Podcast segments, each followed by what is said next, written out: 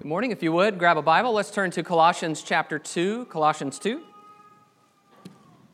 where we'll begin this period of our Bible study and this part of our worship. Colossians chapter 2. Thank you so much for being here this morning. It is good to see you and good to be with you. Appreciate the time that we've been able to spend in worship to God.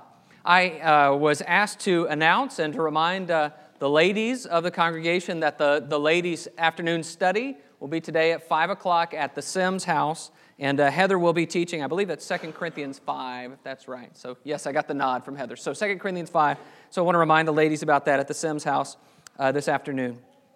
Colossians chapter 2, I want to begin just by reading in verse 11. Colossians 2 and verse 11, it says, In him also you were circumcised with a circumcision made without hands, by putting off the body of the flesh by the circumcision of Christ, having been buried with him in baptism, in which you were also raised with him through faith in the powerful working of God who raised him from the dead. All Christian groups teach baptism in one form or another, but many Christian groups de emphasize its importance. They would say it is merely symbolic. And in response, we have often overemphasized baptism, jumping to the other extreme and saying essentially, baptism is the only important part of what we do to respond to God, the salvation process, or perhaps just the most important. And I want to suggest to you this morning that neither of those extremes is particularly helpful. Whether it's the de emphasis on baptism or the overemphasis on baptism, we need clarity here. And we need proper perspective about what this act God has called on us to do really means and also what it doesn't mean. And you might ask, well, well, why does that matter?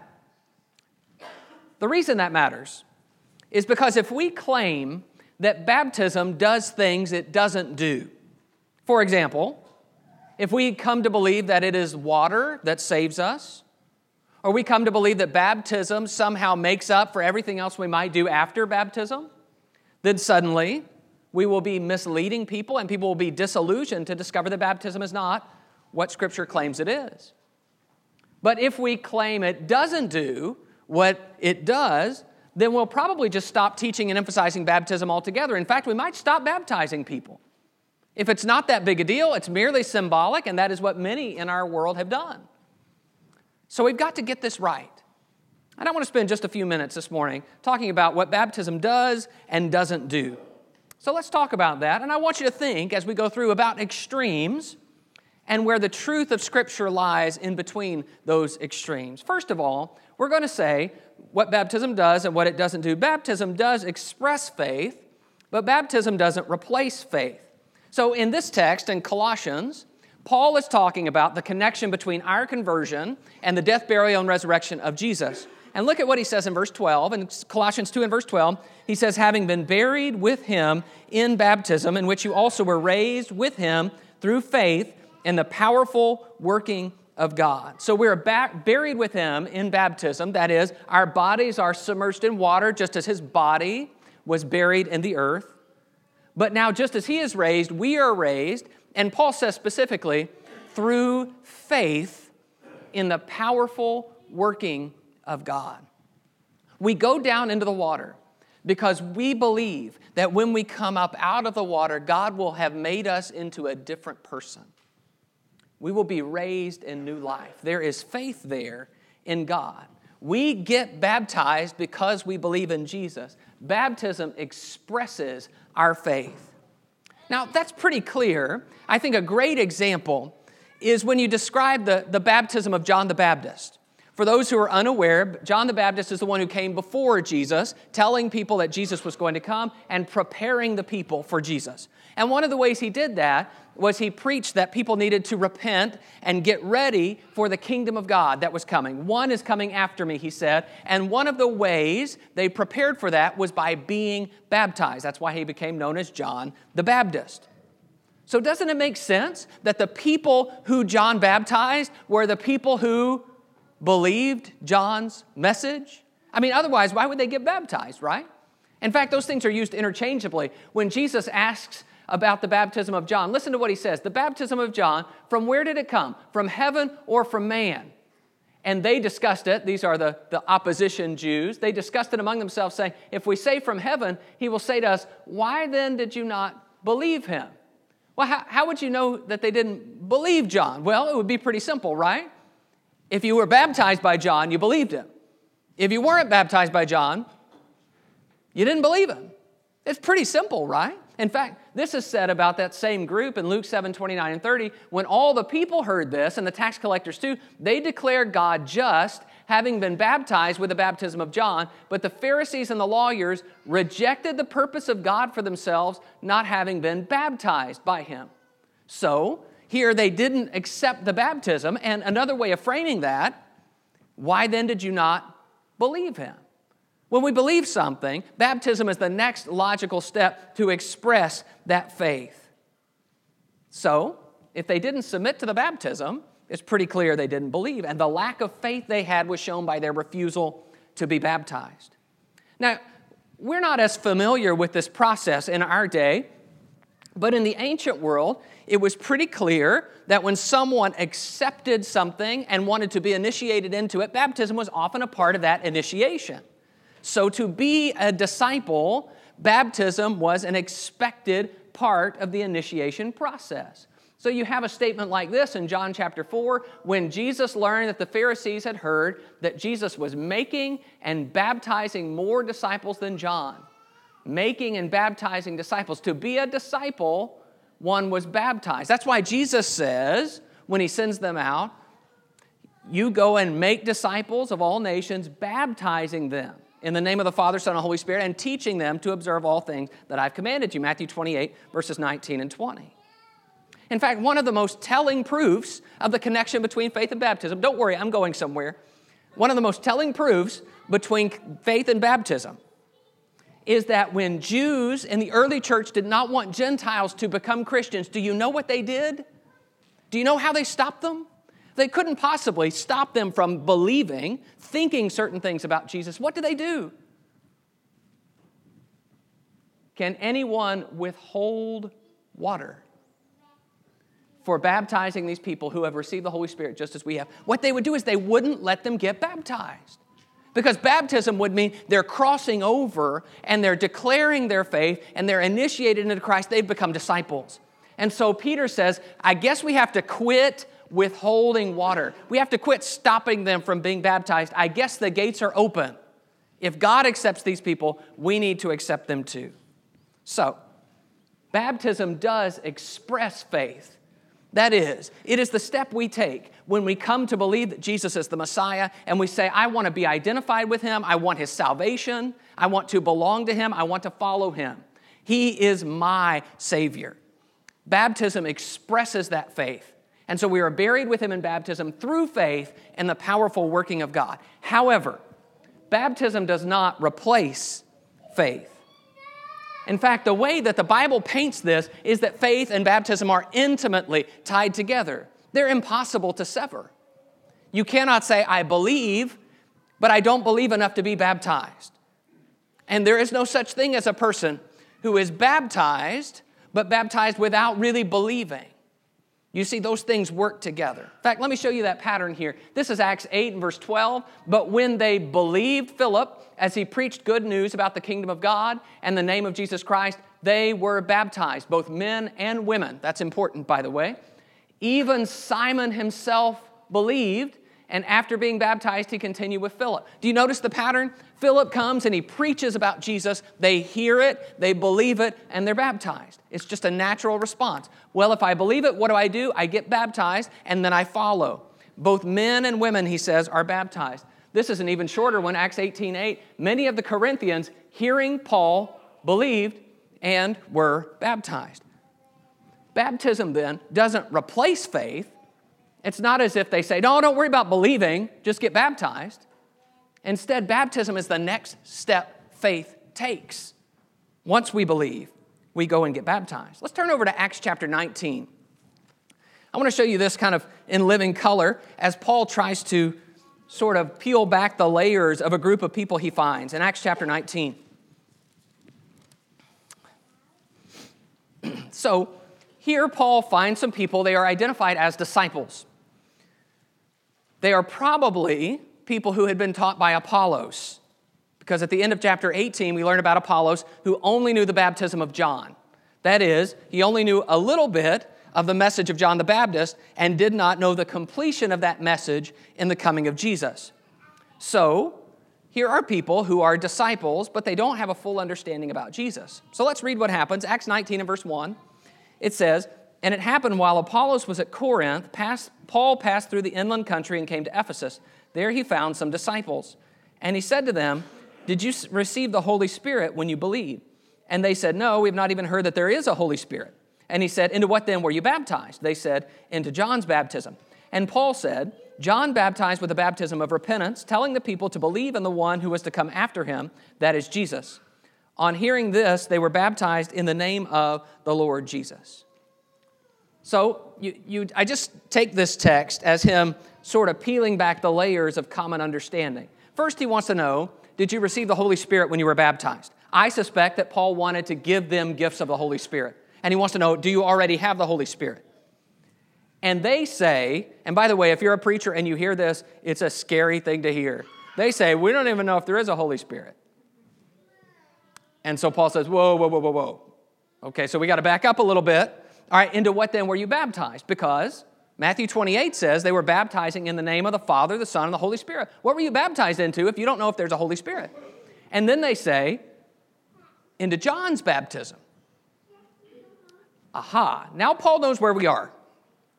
And he says, Well, here's the thing about John John was talking about somebody else who was going to come after him. You need to believe in Jesus. He is the one that you need to even be baptized into. And so they are baptized again. What's the point here? What this passage shows us is that it matters what we believe when we are baptized.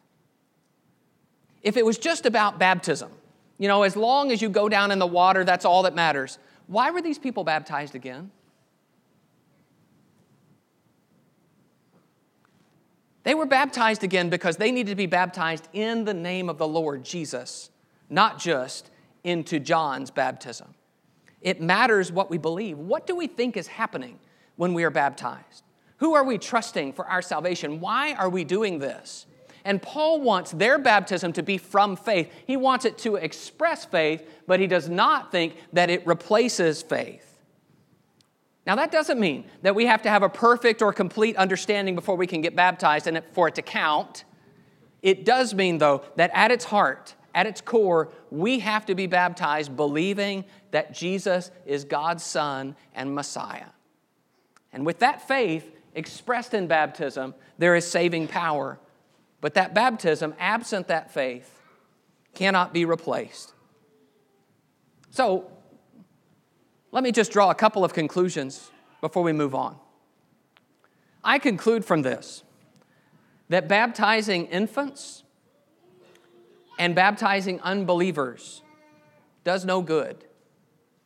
And the logic is very simple an infant cannot believe. And baptism does not replace faith. Baptism is not some kind of magic formula that anyone you put in the water is saved regardless of their intent or will.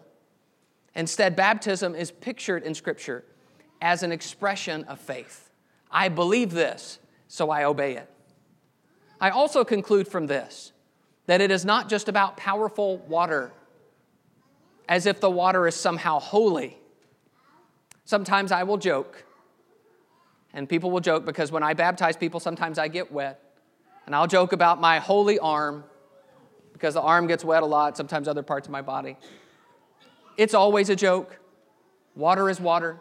The power is not in water, the power is in God. And yet, there is a power to it. There is a power beyond merely expressing faith. So, let me also say this and we'll move on. There's nothing in these texts that say we are saved by faith only, but they do clearly say that we are saved by faith.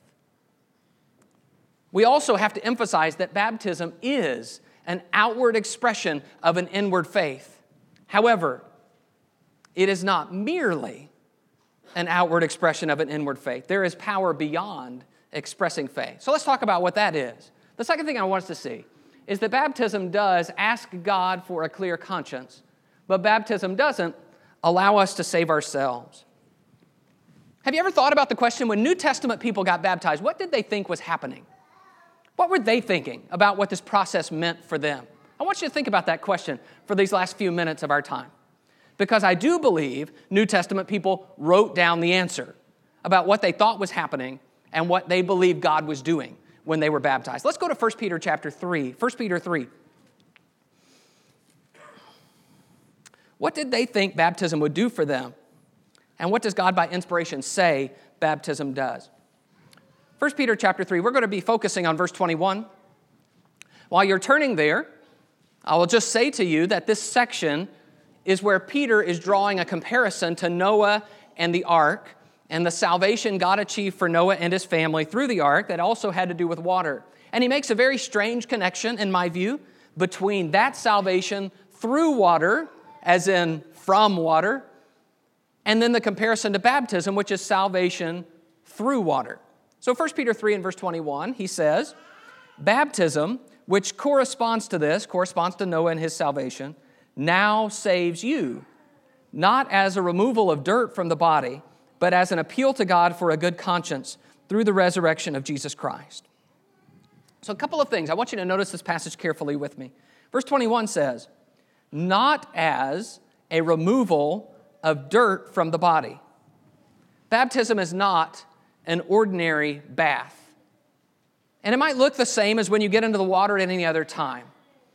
But the purpose here is not about cleaning the body. I know that some older versions have a term like the filth of the flesh. And very often, historically, that has been attributed to something else. You know, this is not something that washes away the, the fleshly sin. But that really can't hold water, pardon the pun there. That really can't hold water, considering the fact that Paul is told to wash away your sins. So that would leave Paul saying, Paul being told, wash away your sins, and Peter saying, it doesn't wash away sins. That wouldn't add up. No, instead, what we're saying here is baptism's not an ordinary bath. There's something else going on. Well, what is it? Look again at verse 21. Not as a removal of dirt from the body, but as an appeal to God for a good conscience. An appeal to God. Your version might have something like an answer. The better word is a request or an appeal. We are asking. We're asking God not to cleanse our bodies, but to cleanse our consciences. We're asking God for our conscience to be clean. I am sure that one of the reasons you are here this morning is because you have found that you have done things that made you feel dirty and polluted that nothing could erase. That your conscience has been violated and you wanted desperately to do something to make yourself feel better, and yet you found thing after thing after thing you tried could not do it. Baptism is about asking God to clear the conscience. And so, in that way, baptism becomes a lot like all the people throughout the Gospels who come to Jesus asking for things. You remember those people? They come on behalf of their servant or their child. They come saying, I need to be cleansed, I need to be healed. You can help me. Have mercy on me. Help me see. These people, they ask and it's given. They seek and they find. They knock and it is open to them. And so we, when we receive and believe this message, we ask God, cleanse me. Sometimes we sing about that. We sing the Victory in Jesus song. We talk about how we saw Jesus heal all these people, and then we cried, Dear Jesus, come and heal my broken spirit. It's that same picture. I see what he can do, and I ask him to do it for me. That's what baptism is asking God for a clear conscience. That's the reason that Paul is told. We'll talk more about this passage in a moment. Why do you wait? Rise and be baptized and wash away your sins, calling on his name. Do you notice that part? Calling on his name, calling on the name of the Lord. That is an old phrase with a long history. It goes all the way back to the very beginning of Genesis, where men began to call on the name of Jehovah. They asked God for things, they worshiped him, they honored him, and they needed him we reach out for help. We're asking for something. So Ananias says, Paul, rise and be baptized, wash away your sins, and reach out to God. Ask Him to cleanse you. Whoever calls on the name of the Lord will be saved. Baptism is how we call on the name of the Lord, according to Acts 22 16. Now, baptism does ask God for a clear conscience, but that does not mean that baptism allows us to save ourselves. And this is where the other part of the extreme comes in. We have to be careful about beginning to think that because we have done something, that we have done something. For example, when Naaman comes to Elisha asking for help with his leprosy, and Elisha says, Go wash seven times in the Jordan River, does Naaman heal himself? When the blind man asks Jesus for healing, and Jesus says, Go wash in the pool called Sent, and the blind man goes and washes and comes back seeing, did the blind man heal himself? That's ridiculous. No amount of washing heals blindness or leprosy. That's the power of God. And yet, there is in that always the element of them needing to do something to respond to what God had said. To make the application clear, when we ask God for a clear conscience and we obey what He says to get it, it never means we cleared our own conscience. It means God gave us something. In fact, if you're still open here, 1 Peter 3:21, look again at it. It says baptism which corresponds to this now saves you, not as a removal of dirt from the body, but as an appeal to God for a good conscience through the resurrection of Jesus Christ. God is the one who grants it. God is the one that we ask. We are raised through faith in the working of God, we read back in Colossians 2. In fact, I want you to turn with me over to Titus chapter 3 really quickly. We're, we're over in this part of the New Testament. Titus chapter 3 makes this same application using a picture of baptism. Titus chapter 3.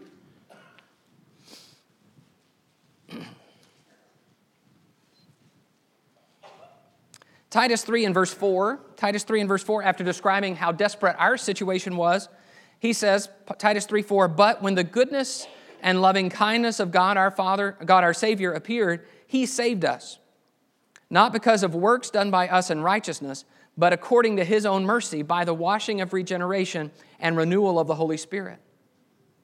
Did you notice that there's a washing of regeneration involved there? I believe that's a reference to baptism, a washing that gave us new life. But did you notice what else he said? Look at the beginning of verse 5. It says, He saved us. We didn't save ourselves. And no matter how many times you get washed, you don't save yourself. That's not what baptism does. Baptism is not now a mechanism by which you can take salvation into your own hands. It is instead the way God says, I will save you. We cannot save ourselves. In fact, he specifies there, not by works of righteousness that we have done, something that we have achieved on our own. Well, you might wonder, why does that need to be said? Why, why do we need this point? Well, it's because, on one hand, we sometimes get confused. Paul talks a lot about how we're not saved by our works, and some people want to put baptism into the bucket of works that we cannot be saved by. And that causes some trouble with them and how they interpret the rest of the New Testament. But it would mean that baptism is a way we save ourselves. And I want to say very clearly that the Bible does not paint baptism as a way we save ourselves, ever. It's not a work that we do, that's a good work of ours. It is instead a way that we ask God to save us in spite of our works. But on the other hand, can I sit over here for just a second and talk about how we sometimes grow to believe we can save ourselves? Sometimes we begin to emphasize our own responsibility, our own response to God so much that we forget it is God's love and God's grace that makes salvation possible. We forget that at the end of the day, if God didn't reach out to us by sending His Son, we would have no hope. We would be without God in the world.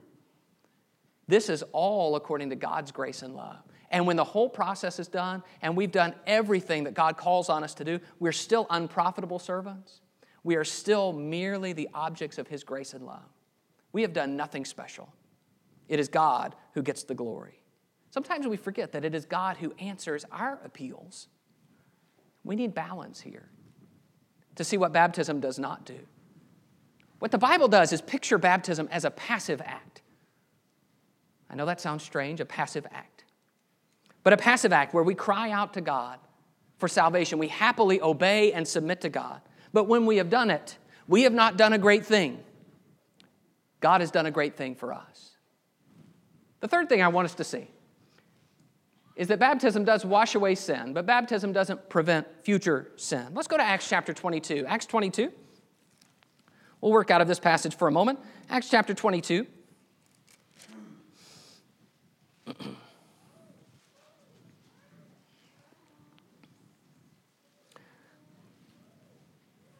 Brother Sonny mentioned about Saul seeing Jesus on the road to Damascus and being converted. This is how Ananias was sent by Jesus to teach Paul and tell him what happens next. And before any of the work is going to get started, he has something that he needs to deal with. Acts chapter 22 and verse 16. It says, And now, why do you wait? Rise and be baptized and wash away your sins, calling on his name. Rise and be baptized. Why are you waiting? Get up, take care of it, wash away your sins, calling on his name. Baptism is the point at which sins are washed away as we put our faith in Jesus and as we turn away from those sins. Now, I want you to think with me for a moment about that picture washing away sins. We think about washing all the time. We do washing all the time. I asked Josie last night as we were working on her lesson, why, why do we wash things? To make them clean. That's what washing does. And it takes all the pictures of washing for cleansing and says, This is now what God is doing for your spirit, for your soul. That picture is everywhere in Scripture. That picture is there with the purification rules of the Jews and the priests. Pilate takes water and tries to wash his hands. And do you know what he says? I am innocent of this man's blood. Now, it doesn't work that way, but he wants it to. Jesus does this with feet. He washes the disciples' feet. You remember what he says? The one who has bathed does not need to wash except for his feet, but is completely clean. Washing makes clean. Husbands, love your wives as Christ loved the church and gave himself up for her that he might sanctify her, having cleansed her by the washing of water with the word. Ephesians 5 25 and 26. Let us draw near with a true heart and full assurance of faith, our hearts sprinkled clean from an evil conscience, and our bodies washed with pure water. Washed, sprinkled, clean. Such were some of you, but you were washed, you were sanctified, you were justified in the name of the Lord Jesus and by the Spirit of our God. I asked earlier, what, what did New Testament people think was happening when they got baptized? I don't think that's a hard question to answer. They thought they were asking God to cleanse their conscience and their souls from impurity. They thought they were going to be clean again. I remember distinctly preaching at a county jail in Texas. And at the end of my sermon, I had some people that wanted to be baptized. And we gathered up a little group of them, some from another place that had come. They all wanted to be baptized. And and there was a preacher from a denomination who was there with me. And he asked these men, men who, who weren't Bible scholars, they didn't have great knowledge of what was going on. They said, Well, why do you want to be baptized? And one of the men spoke up and he said, Just want to be right with God. Just want to be clean. Of course, that man then began to tell him, No, no, no, that's not why you get baptized. And my jaw dropped. That's what the Bible says. The Bible makes the connection between washing and cleansing, between baptism and washing away sins. So, that's what baptism does. But I want to talk for just a moment about this idea. Baptism doesn't prevent future sin. It doesn't say that we're going to be washed so thoroughly that it would be impossible for us to do wrong again and become impure again. Instead, what baptism is, it's intended to be the beginning of a new life. But it does not ensure the new life. Instead, it is intended to be motivation not to go back to the things that polluted us before. We have been given a new lease on life. We've been given purity and cleanliness. And so now, what do we do? Let's go real quickly to Romans chapter 6. Romans chapter 6, where Paul takes this on and talks about baptism in this connection. Romans chapter 6. He says, eh, he's answering the question can we just keep sinning? Since God has enough grace, since God can easily forgive, can we just keep sinning and God keep forgiving? And of course, he says, absolutely not. Romans 6 and verse 3, he says, Do you not know that all of us who have been baptized into Christ Jesus were baptized into his death? We were buried, therefore, with him by baptism into death, in order that just as Christ was raised from the dead by the glory of the Father, we too might walk in newness of life. The idea there is not just that, hey, things are good now where they weren't before. It is instead there is a new path now. I'm a new person now. I have new instructions. I have a new way to go. And so he says in verse 12 of Romans 6 Let not sin therefore reign in your mortal body to make you obey its passions. Paul says, if you've been baptized you need to stop sinning. Don't let sin reign. Because baptism doesn't prevent future sin. Instead, baptism says, now you live up to the new life you've been given. The problem here is a variation on the old once saved, always saved idea. I think it's very easy for us to say, you know, we don't believe once saved, always saved. We can fall away from the Lord. And that is certainly true biblically. And yet, it's very easy for us to get into a, a lackadaisical spiritual mindset where we spend long years just sort of drifting, not really trying to develop the fruit of the Spirit in our lives, not really making changes and growing, not really spiritually passionate. And if someone questions us about it, what will we say? Hey, leave me alone, I've been baptized. And we rely on some act long ago as if that's just a, a get out of jail free card from then on. That's not what Paul says. Paul says there should be a change and a growth that continues from now forward. That's what baptism does. Forgiveness in baptism is real. We really do wash away sin. But the expectation is that we make new resolutions about sin. Baptism should change us, but it doesn't change us automatically. So I hope this helps. I want to take just this last couple of minutes and ask the question well, what, what do we take away from that? I understand that I'm, I'm speaking to a group of people who've mostly been baptized. If you haven't, I hope you'll think very seriously about the things that we've studied and God's expectations for you. But for those of us who have, I mean, why study this? Why worry about it? And I want you to have some ideas of why this should matter. First of all, we should be grateful. We should be grateful that God has brought salvation down to us and made it available to all people so that we can do a simple act in obedient faith to Him and know that He hears us and receives us and that He rejoices at us coming. I think sometimes we just pass right by that. How easy God has made it for us to give our lives over to Him. Be grateful for that. Second, be eager and willing to obey. When I think of the people who come to Jesus in desperate need, asking, Lord, help me. You can heal me. Have mercy on me. And they see their great need and they see Jesus' great power and they beg. They do not say, Oh, Jesus, why do I have to go wash in that pool? Oh, did you spit on that? Ugh. These are people who understand their need and are willing to do anything. And it seems to me that sometimes we drink more from the well of our culture, which tells us you can be healed if it's in a way that you like, doing things that you like, instead of coming eager and willing to do whatever our Lord teaches us.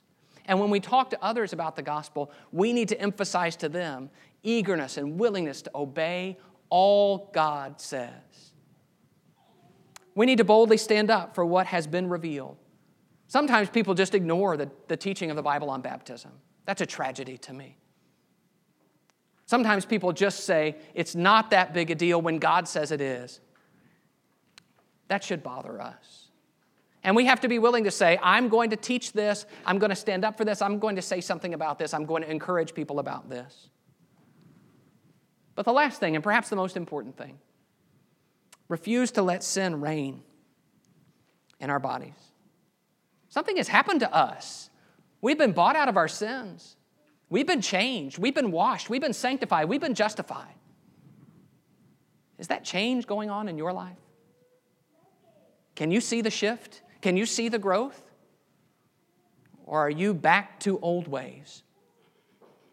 Don't let sin reign in your bodies. Let there be a change so that you know it and other people see it.